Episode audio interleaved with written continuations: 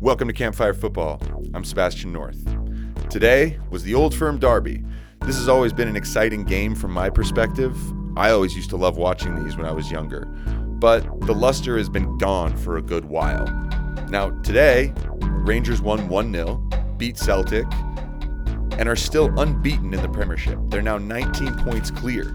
Celtic do have three games in hand, so I'm not prepared to totally crown Rangers yet, but the way they're going and the way Gerrard has this team moving forward at a relentless pace, it's hard to see them throwing it away at this point. On top of that, they were flying in Europe. They won their Europa League group. So this is a club that is absolutely prepped and ready to win things.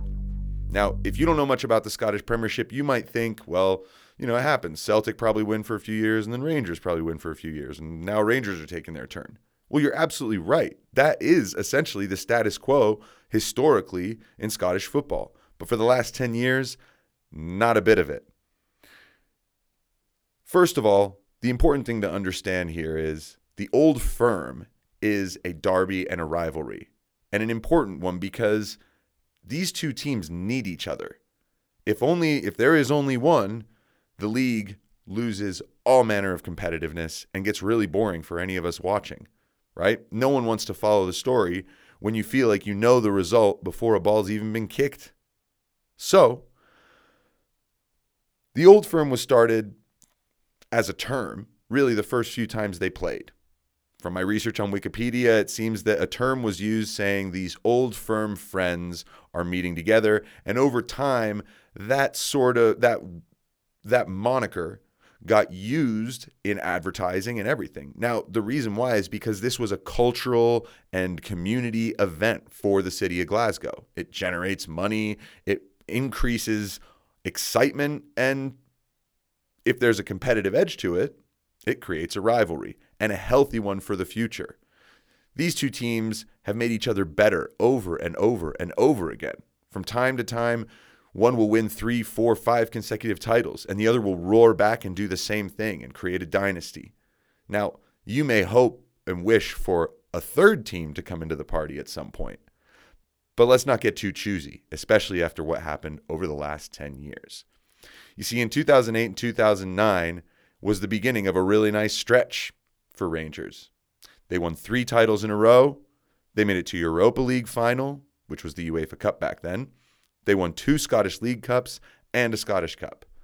But problem is, by the end of 2011, the Scottish FA and different authorities were looking into their dealings that they had had over the past 10 years and found big financial problems and big legal problems. What happens after that?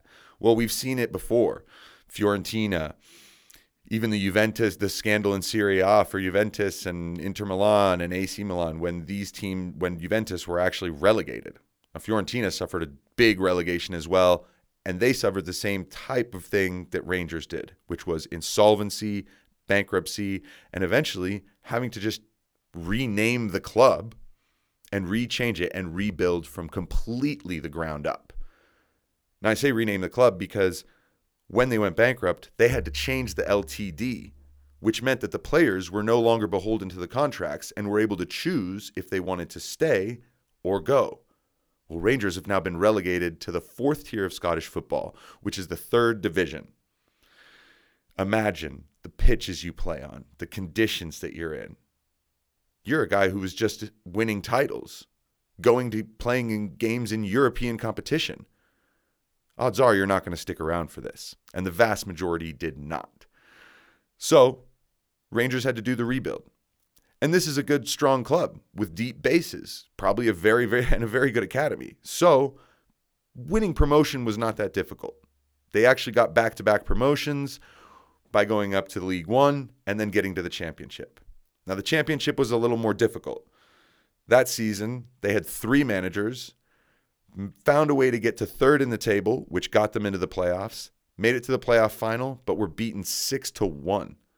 Now that's a tough thing to take, especially if you know this whole time your rivals are just lifting the trophies over and over and over again, and there's not even a thing you can do about it. I'm sure for the fan base, that was really, really tough time.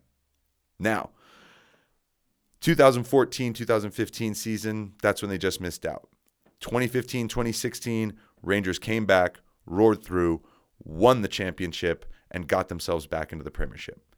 But if you think that they were all of a sudden competing with Celtic for the title just because everyone else isn't that good, you're wrong. This team wasn't built to really, really win in the Premiership.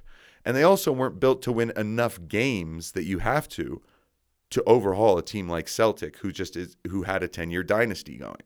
So, it takes them a few years. They finally get Steven Gerrard in, and right when he came in, some of the interviews I saw where he criticized the players after games where they didn't play very well or games where they really started where he didn't feel the commitment was there. He has brought a winning mentality, an enormous sense of responsibility and accountability, and it's showing. The season that they're having right now is brilliant. And today, they won the second of the three matches that they play as Old Firm Derby every season. Now, they're unbeaten. If they go the whole season invincible and reclaim the first title that they've won in 10 years, that would be a really exciting story. Plus, Steven Gerrard gets to be a legend in Liverpool and Glasgow. Now, I'm really excited about this because, like I said, you need rivalries in sport. And if a city or a league only has one juggernaut, well, most of the rest of us, as neutrals, we can't really care that much. But now that Rangers are genuinely back, the Scottish Premiership is becoming a league that might get itself to the heights it used to be.